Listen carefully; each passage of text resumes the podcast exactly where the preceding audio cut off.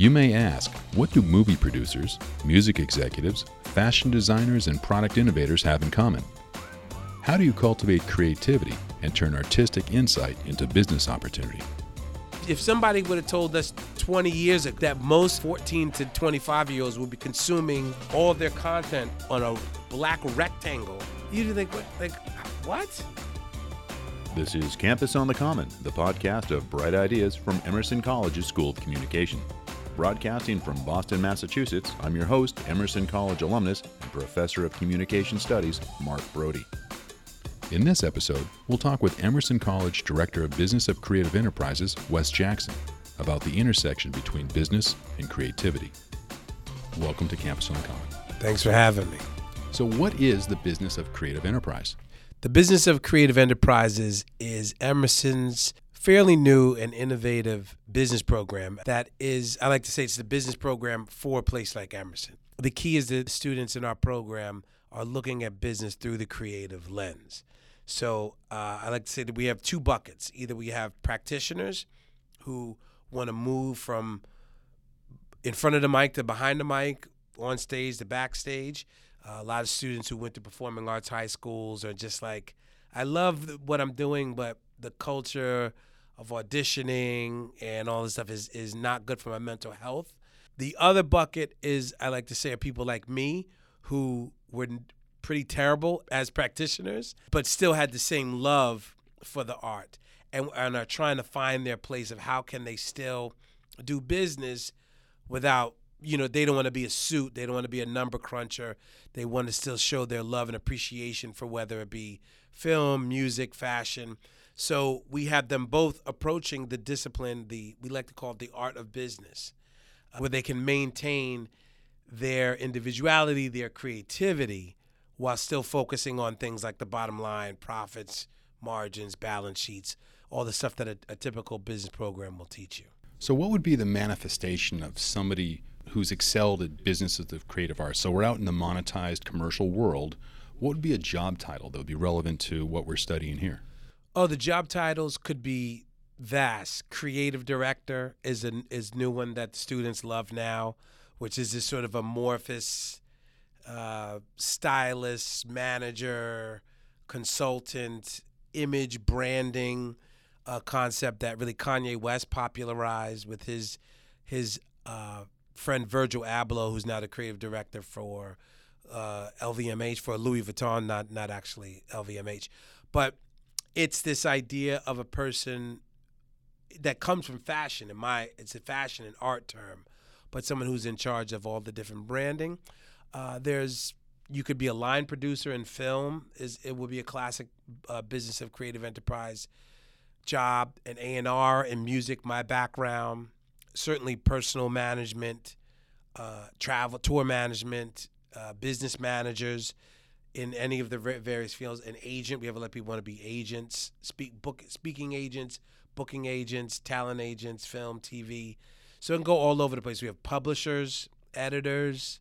It's really anything. I'll talk about this later, but the jobs could really be CFOs. It can go down to even, the more straight up and down business school jobs. So it sounds like a vast array of possibilities in terms of commercial positions. When you're looking to get into that particular world, what are some of the prerequisite courses of study that would enable you to be successful, be proficient once you've got into one of those industries? That's a great question. So what we teach the basics, finance and accounting, data analytics. There are those sort of courses that are your parents' business program. But one of the key things is two particular classes. One, we teach a class called Creative Collaboration, where we literally teach you how to work with others, which maybe for you and I doesn't seem to be something that you need to be taught. But at some point, we figured it out. And more in this generation, you have this disconnected digital world that in a crazy way, the pendulum swings all the way around, and now they're super connected. So you really can't do anything by yourself. You need a coder, you need a lawyer, you need a graphic designer. So we teach them how to manage teams, how to be a leader. I think you said it to me the other day, how to be the general, the colonel, the soldier, and know how to play your part, understanding your own personality. Then we have another class called Aesthetic Sensibilities, where we teach them to develop their own sense of taste. And as Pete Carl, who's our professor there, teaches them how to be a critic and what is the role of a critic. What is the language of saying, I looked at this sculpture, this script, this concert, and I'm going to articulate the aesthetics of it to a third party, which is the ultimate role of the critic, which are things you do not see in typical business programs. But the idea is you may be working at Netflix. Netflix is a great example. Netflix has people who can read scripts and understand like the aesthetics of that script, the plot development, the crack characters, the producers, etc. But then also Netflix is a data gathering service. So there's a data analytics portion. And in order to be greenlit at Netflix, both sides of that house have to agree. And there's a great example of how House of Cards got greenlit, which was Netflix's first major original series. They shopped it to AMC, Showtime, HBO, like normal people. You know, they were getting offers. I'll give you $1 million for a pilot, $100,000 for this, that, and the third, $250 for a first look. Netflix came and said, looks cool. We'll get back to you. Came back and I think said, listen, here's, you know, $17 million. We'll buy the whole first series. And the creators are like, wait, what? That's not how it's done. They were like, well, we looked at the script. Script is great. It's a BBC show, so we pulled the analytics on how the original House of Cards did. We put in Robin Wright, Kevin Spacey, I forget who the writer was at the time, and essentially put it into the algorithm, and we spit out a certain amount of people who we feel confident would stream this, and that carry the two, blah, blah, blah, blah, blah. That means this number, so let's go. And it fundamentally changed creators of saying, I can actually get the full budget. I don't have to play this guessing game of, well, is this going to be a hit? I don't know. And it's a gut feeling. It's that plus the analytics. So we're teaching that, how to read a spreadsheet, how to balance a balance sheet, but also how to really know in your heart, like, that's a good-looking suit. And now how do we weaponize that, as it were? Wow. I mean, talk about a nonlinear education. You're really getting the best of both worlds, that typical linear business background as well as that creative side of things. Absolutely. Now, the linear side we're accustomed to. We've grown up in, you know, the U.S. education system, very linear approach to things. It's the artistic side. That's of particular interest. How do you teach that respect for the artistic side? The aesthetic, I think, was one of the words you used. What are some of the complexities that have to be overcome, especially in the classroom, in order to instruct on that? That's another great question. How do you maintain the aesthetics, so to speak? Well, the great thing is most of our students are coming in dripping with the aesthetics, right? They know what they like. They have strong opinions, from Avengers movies to sneakers to theater productions. So because they're approaching business with a creative focus, that's sort of like bubbling out. What we're really doing is just refining it. Again, teaching them the language of this is how you express that. Like, so how's the new Kanye West? Oh, it's dope. Yeah, see, that's not enough as a professional. We have to have a little bit more of a mature conversation. What is it about it? The mix on the third track was well, and the songwriter and that producer are a good combination, and they combine well on the chorus. So we're just giving them the opportunity to articulate these things. So what's great about Hamilton? You know, it's the score, it's the soundwriting, it's the rhymes, it's historical perspective, it was the development. So we really refined that aesthetics, and that's the upside of what we have. Where normally at a business school, somebody's coming in here like, well, I'm not thinking about, you know, what I'm wearing, or I'm not necessarily thinking about what's playing at Arts Emerson or at the Colonial Theater, but our students really are. So that's a heavy lift for other programs, but it's kind of a layup for us. And then we add the logistics and the business behind it. And then, right, then they're sort of getting, I guess if you're thinking linear, the aesthetics is this squiggly line. We straighten that out a little bit, but we don't want to make it too straight because we want to still let it be weird because that's the fun part. And then we add, you know, the spreadsheet stuff is with it as well. I love that weirdness. What it reminds me of, it's difficult to take people who are in the box thinkers and push them out of the box. Whereas what it sounds like is the students you're working with are very much out-of-the-box thinkers who were teaching that if you need to, you can now operate within that box. Is that a fair assessment? That's a great way to look at it. I encourage you to stay out of the box and make the box work for you. I don't know, I'm butchering the metaphor, right? But, you know, the box is a tool. Right? The box is not... The box would be the institution, would be the business. Right. Say the film industry. You could go into the film industry having an accounting background and no finance, and that's wonderful. I mean, there's similarities between film and many other industries where you can apply financial rule. Yes. But to be an out-of-the-box thinker, that's difficult for very linear people, whereas the students you're talking about come with that aesthetic hard baked in. Yeah. Exactly. They are very much out of the box, but now you're essentially teaching the appreciation of how do you work within the established framework. Right, because as much as you want to be disruptors, there are, in my opinion, universal rules, right? Supply, demand, profit, revenue, market, you know, market segmentation. These are things that are always going to be there.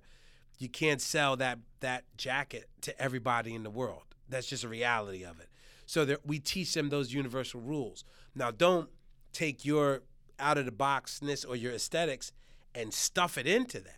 Just understand that these are two almost, they're operating at the same, congruently or parallel to one another, rather.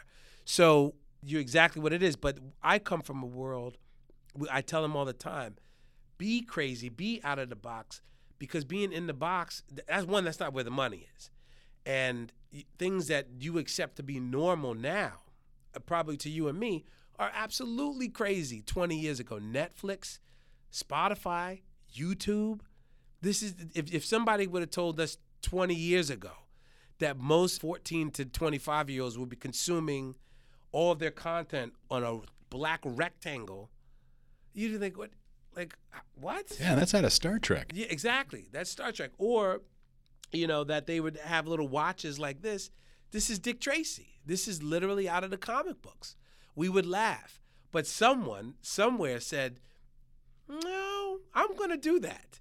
And I'm going to take my company public, and I'm going to have quarterly earning reports, and I'm going to have an HR department, and, you know, someone like a Steve Jobs walking around tripping on acid barefoot, but at the same time, going to shareholders meetings, doing product launches, putting together a retail system, all that straight-laced stuff, but he was able to be himself and work with the box. So I say to them, you know, that's as a business person, that's what you should be pursuing. Now, if you just want to go to Goldman Sachs and put a bucket of money into one bucket to another and get a commission off of it, that's cool. You shouldn't be here. You should go up to Cambridge. They specialize in moving rich people's money around.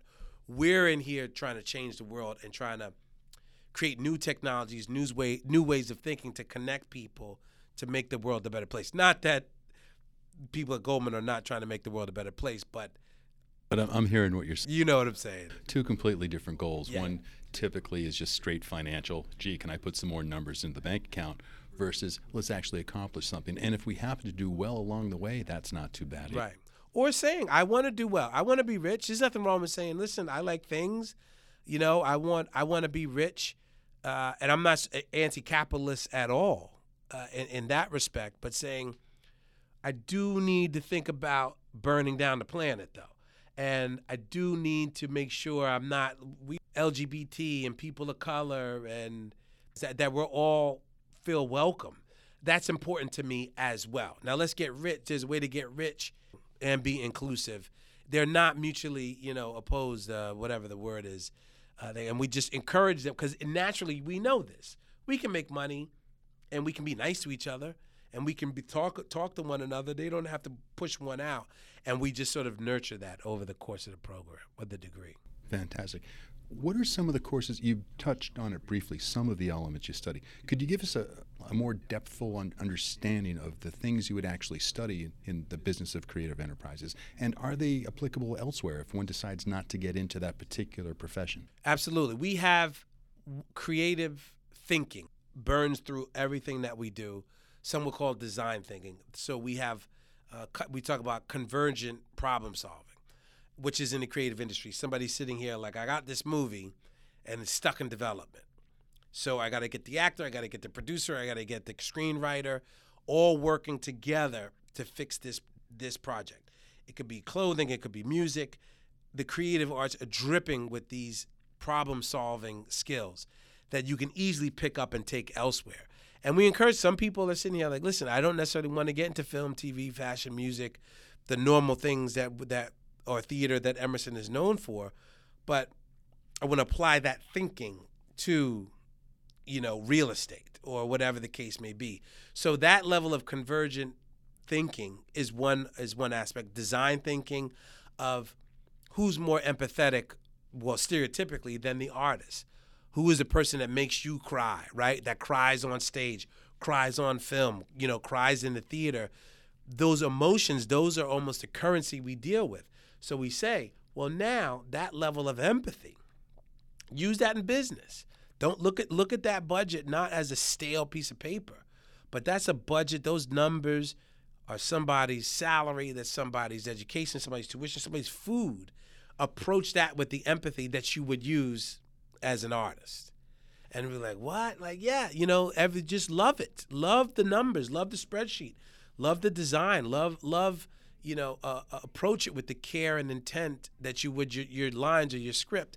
So I think those are absolutely skills that you could pick up and take anywhere. I would actually say it's already there, but nobody really talks about it. And maybe I'd be jumping the gun. But there's two things in business in my mind. There is creativity and there's numbers, right? You don't have a business if you're not making money. Let's just write newsflash. That's my TED Talk, right? But you also don't have any business without creativity. If nobody's thinking at this microphone, like, how can I make this a little bit omnidirectional? How can I make it more aesthetically pleasing? So when you walk into B&H, you're like, ooh, look at I want this headphone. It could just be a square block like the Borg in Star Trek, and people and you would not make money. Cars, everything, these chairs, these are not the chairs that we had when we were in school. So creativity and the finance are in everything. But for some reason, business has been told it's only the numbers. So I say you can walk into whatever you do and bring that level of creativity, whether it be a retreat, you know, a marketing plan. You know, how do you design your actual physical office, right? What do you want the reception to look like? What art do you want to hang in the front, you know, in the front lobby? Look at all the big places.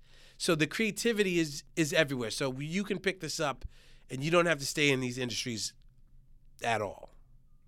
Is there a way within the program to expand your creative capabilities? And where I'm going with this, let's assume that we're bringing somebody in who's traditionally been a linear thinker. They grew up in a household very numbers-oriented, and now they find themselves in Emerson. They find themselves in a community of very creative people, but they might not feel like they're as creative. Is there ways to develop creativity within young people so that they could partake in some of the studies in which you guys are successful? Yes, I think, and this is maybe an answer to a question that I didn't fully answer. We also teach creativity as a tool. We teach our students creativity is not the muse coming from the sky out of whatever Apollo or Zeus's mind that strikes you. It's a skill, just like a jump shot, just like running a ball, you know, your golf swing. You can practice it, and the more you practice it, you can refine it and make it better. So if you're saying, like, I feel creative, but I don't really know what to do, like, that's fine. That's fine. So here's all of these, you know, here's all these writings on it. Here's philosophies on it. Here's videos, here's skills, here's practices, here's best practices. Here are people who actually have had that same thing that you're feeling. They're going to come and talk to you. So we kind of unearth that nugget from underneath you. And then they wake up and be like, oh, so that's not who I am. But in a sense, like, oh, so I'm a tour manager. Yeah. Yeah. You like to travel. You like logistics. You're a good planner. You're sort of the therapist of your crew, right? You're quick on your feet. That's really who you are. And you're like, I never thought about that. Like, I know, because we never worked at it. So we teach that as a tool, and we treat it as a tool, just like you have to learn Excel, just like if somebody at PA would have to learn that, you know, Photoshop, or rather the VMA folks have to learn Final Cut Pro or Avid. This is our tool, and we teach it as a tool. Wow, what a spectrum of topics. Literally everything from Excel all the way through empathy. Yeah. That's just amazing. And I could see how that would be especially appreciated in an institution such as Emerson, where we're media people, we're communicators. When you look at the people who have graduated from the program, where do they find themselves today? To be honest, I have to be, this is our first graduating class. So we've literally had one person graduate who graduated a full year early, Rebecca Bass, shout out to her. She's coming back to speak to our students next week. So she's now working at a creative design firm that combines a place called IDEO that not only will put together marketing plans and multimedia, but is actually taking that level of thinking and redesigning products. So they are the conduit between, and I may be butchering this, so I apologize, but say industrial design of this little tripod. And that would be the tripod holding up the microphone. Yes, you can't see us. But and you, who are sitting here saying, you the practitioner saying, this is not, this, I don't know what I, this is, this tripod's not really working right now. IDEO's like, it smells like opportunity. Exactly. And they're like, so what would you like? You know, colored, whatever, prongs or whatever you call these things at the bottom. Should it be higher? Should it be adjustable? Do you want, and then they actually design and help prototype the actual new product. So they're taking the sort of malformed idea and they're making it happen, which is the ultimate BCE thing. Starting as creative as being wild and nonlinear, and then be like, okay, cool, but now we actually have to manufacture this thing. And now we also going to give you the schematics on how to manufacture it. So that's where she's working, which is going to be a perfect place for other BC people to come. A lot of internships I can speak to. Another industry we're finding ourselves in is nonprofit management, which is what I talked to you about, because development. Because a lot of our students have this connection to the community, whether it be climate change. You know, these young people today are much more sort of self-aware. Yeah, they're socially conscious, but they want to make money. And then they like events and they like a logistics, and they're like, wait a minute, that's development, because you got to produce the galas, raise the money, and then it's all connected to, you know, helping out recently incarcerated brothers and sisters from Roxbury. And they're like, this is my life.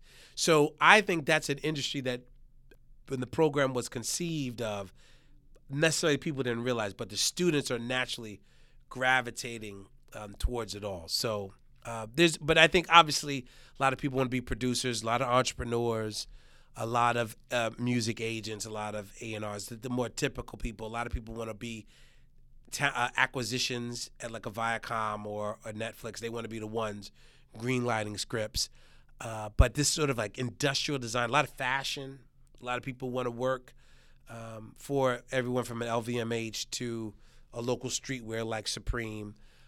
But the nonprofit development is one that's very fascinating to me. Fantastic. With our remaining time, could you give the audience three takeaways? So three takeaways I would from the Business of Creative Enterprise program is one, everything is creative. You cannot live without creativity. People can look at municipal budgets. One thing we also talk about a lot about is gentrification, is how do the creative field sometimes hurt society, right? Because you can have, where I'm from in New York, you can have Williamsburg, which is full of Polish brothers and sisters and Puerto Ricans and Italians, and then the artists came, drove up the rent prices, and now, so then the artists in here like, that wasn't my intent to kick out, you know, the pierogi shop, nor did I want to kick out the Abuelita's corner store, and they're like, yeah, well, the developers came in behind you and did that. So we talk about that social impact, but the idea of how important creativity is, ubiquitous. Go to anyone and say, I'm going to go to your local city budget, and we're going to remove everything that's associated with the creative enterprise. So that means no more museums, no movie theaters, regular theaters, and then you're just going to kind of go to work, make your money, come home, go to Whole Foods, buy your food, consume, and go back to work. And just that idea would be like, that would be a terrible world. No record labels, because there's no need for that either. No more House of Blues. We're going to close House of Blues. We're going to put that money into a defense contract or something like that. So if you think about that, you realize, like, I need creativity to live.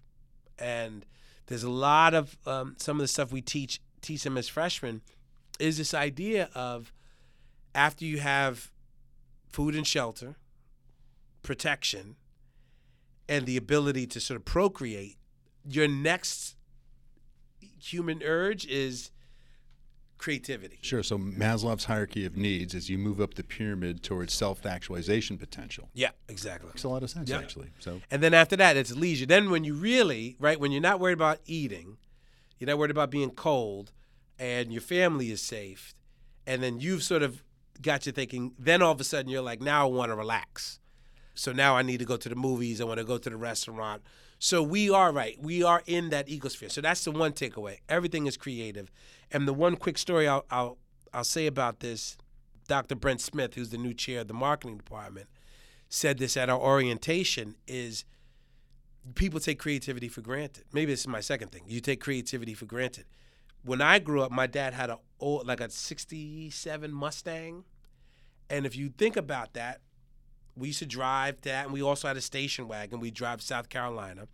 And if you ever remember, I feel like you're old enough to remember this, 3 in the front, 3 in the back, right? Throw some kids in the hatch, completely illegal these days. Exactly. But I used to be, when I'm the youngest of all the cousins, except for one, so I always sat in the middle front seat. I don't care. Pile them in, right? But now look at a car, bucket seats. Now the middle, what's in the middle? Cup holders, chargers, USB ports. And what that was is that is directly connected to the rise of women drivers. Men were like, just put me in a thing and I want to go from A to B. Women were like, well, I have to take the kids to school. I'm being very gendered and old school, but this is when those roles were very split. Well, I got to take the kids to school and I'm driving. So one, I need my baby to be safe. So if we're 3 across, where's the seatbelt in the middle, right? Where's the comfort in there? And then car manufacturers had to respond to that. And then car changed from a box on wheels. Maybe that could go really fast. Now you close the doors. It's quiet inside. It actually is much more like a womb where you get inside, the seats envelop you, and then you feel better. It's quiet from the outside world. And there's a lot of studies saying that was as women began to drive, cars became more like women. Protective, strong, fast, all the things that we are, plus, as any man would know.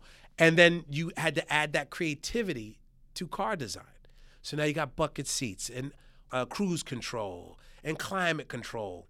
So even you can look at the move from the Mustang with the bench seat to the Benz 500 with the bucket seats with dual climate control. That's creativity.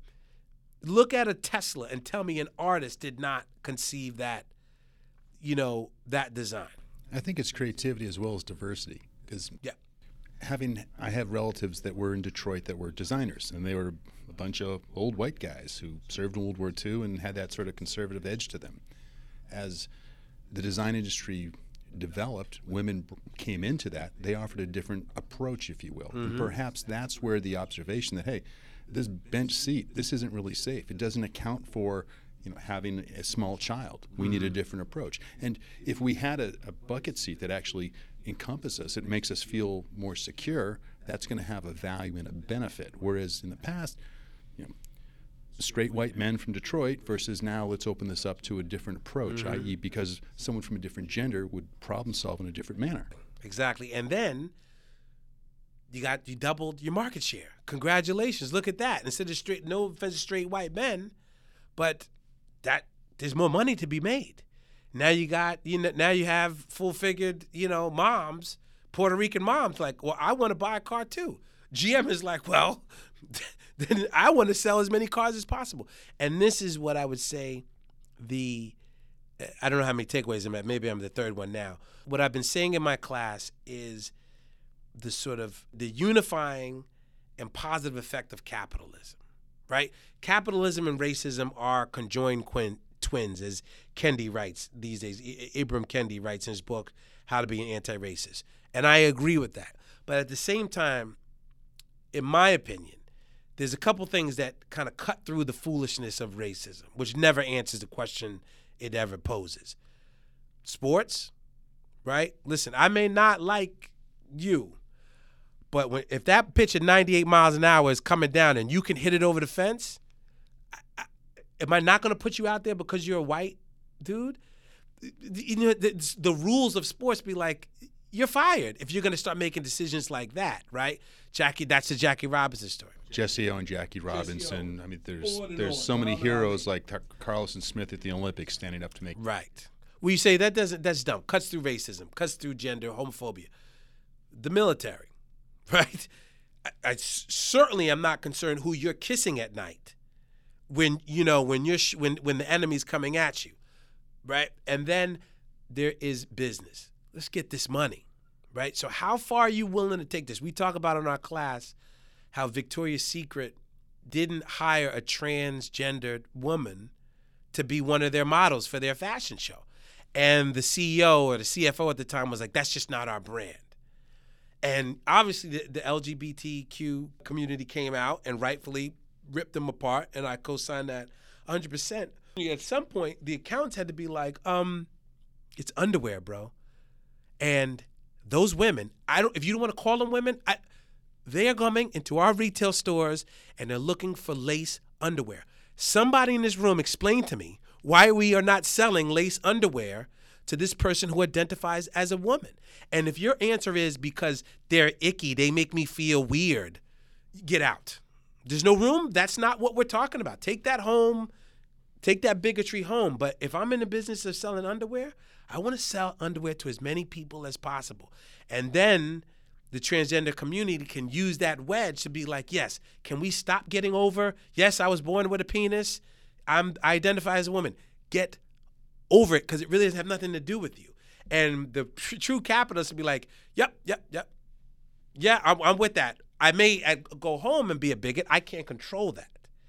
But I can make sure that representation equals money, right? That's what we talked about on Friday. To be just a dirty, rotten, robber baron capitalist, there's money to be made. Bigotry, a lack of diversity, excluding people is not good for business. So we really, I hate to use this word, but I love it so much. We weaponize that. We say, listen, tell that story. You're a queer Asian guy from Thailand or whatever. In my class, explain, please, because I'm a straight black guy from the Bronx. I'll be glad to talk to you about hip-hop until your ears fall off, and then I want to hear about yours. And then we sit down and be like, so there's a market here. You know what I mean? A transgender Australian, knife-throwing hip-hop fan. That's a thing, isn't it? And then now we're sitting together collaborating. And then the more you work with each other, you're like, you know what? I had a certain thought about transgender Australian Aboriginals, but you my man now. So it's market segmentation. Market segmentation that brings it. We break it all down and bring it back and bring it back together. So inclusion. You can't, and the creative industries know what the rest of the world is already figuring out. You gotta leave that bigotry at the door, because can you imagine if LVMH was like, we don't want gay men, we don't want women, we don't want people of color in here? They wouldn't be $1 billion company. It's just dumb. It's just, I get fired up about this. It's like all racism, transphobia, sexism, ageism. It's just not good for business. And I'm a pretty altruistic dude, and I lead with my heart. I like to make money. I like to make the sale. And I can never imagine why you would ever walk into a cake shop and be like, "Excuse me, who are you having sex with that night?" "Oh, no. I don't want that sale." That is just it does not compute to me. So we tell people who we want to encourage more of that thinking, tell more stories, more diversity, because again, to be the dirty capitalist, that means more money. That means there's more people, more people being heard, more people in the marketplace. The more representation, the more another kid is not going to think about suicide because they've seen their movie on Netflix. we good, we save their lives, and then we get their $12.99 in the streaming. It's kind of like a dirty, clean thing at the same time, but that's the three takeaways. So I guess, yeah, it's just, like you said, inclusion is just better everywhere you look at it. It's good for everyone. It's good for the bottom line, it's good for the soul, it's good for the planet, and that's what we're about. We spoke with Wes Jackson. Wes is the Director of Business of Creative Enterprises at Emerson College. He has over 20 years of experience as an entrepreneur and innovator in the music business. As a concert promoter, record label, talent management, and multimedia company executive, he's worked with the Dave Matthews Band, HBO The Wire, the film Brown Sugar, and scored the theme to The Boondocks. He founded the Brooklyn Hip Hop Festival that has hosted a range of amazing talent, including Jay-Z, Kanye West, and Kendrick Lamar. You've been listening to Campus on the Common. Campus on the Common provides an expert view into the field of media and communication through the lens of academic experts and industry professionals from Emerson and beyond. I'm Emerson College alumnus and professor of communication studies, Mark Brody. We had studio help from associate producer Lucas Poyser and Sam DeCoste. Campus on the Common is a production of Emerson College's School of Communication. Subscribe on Apple Podcasts, Stitcher, Spotify, and wherever you listen to podcasts.